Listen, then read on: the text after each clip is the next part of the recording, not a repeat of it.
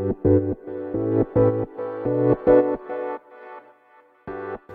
ようございます。なつきです。今日のテーマは見た目が100%についてお話していきます。あのよく見た目が9割っていう本がねベストセラーになったぐらいあのこの言葉よくね聞かれる方多いと思うんですよ。でこれは、えっと、書籍も同じく見た目が9割ではなく100%っていうことなんですね。で、えっと、うちはその電子書籍 Kindle Unlimited に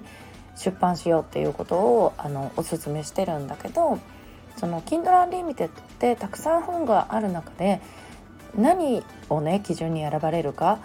あんだけあるね200万冊以上ある中でパッと目に留まる本にしようと思えばもちろんあの目に留まるような表紙と一番重要なのはタイトルなんですね。で、えっと、タイトルが面白そうとか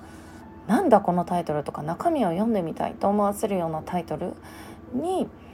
するっていうことが、まあ、選ばれる秘訣なんだけどまずそこでね気になるキーワードを入れて、まあ、あの本をねクリックしてもらう。でそこからまあ本の説明読む人もね中にはいると思うんだけどまずその段階を超えるためには表紙とタイトルつまり見た目が100%っていうことなんですね。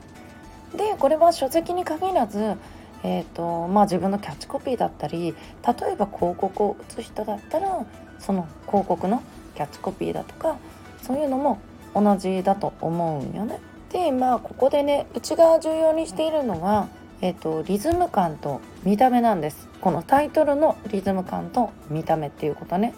例えば、まあ、数字が入ると信憑性が増すっていうことはよく聞かれると思うんだけど、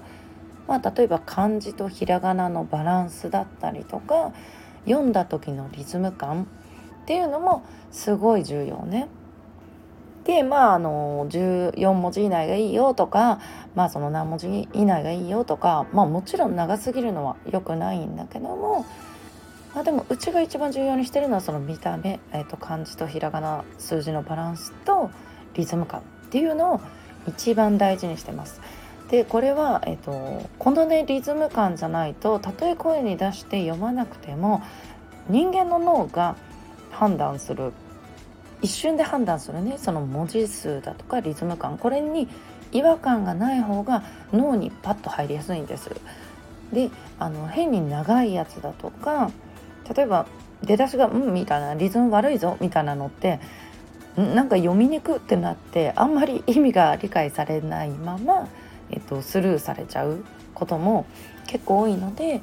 ここをね意識してもらうと、まあ、例えば何かのタイトルだとかキャッチコピーとかつける時にでもこの辺をね意識してもらえたらいいかなと思ってお話してみました。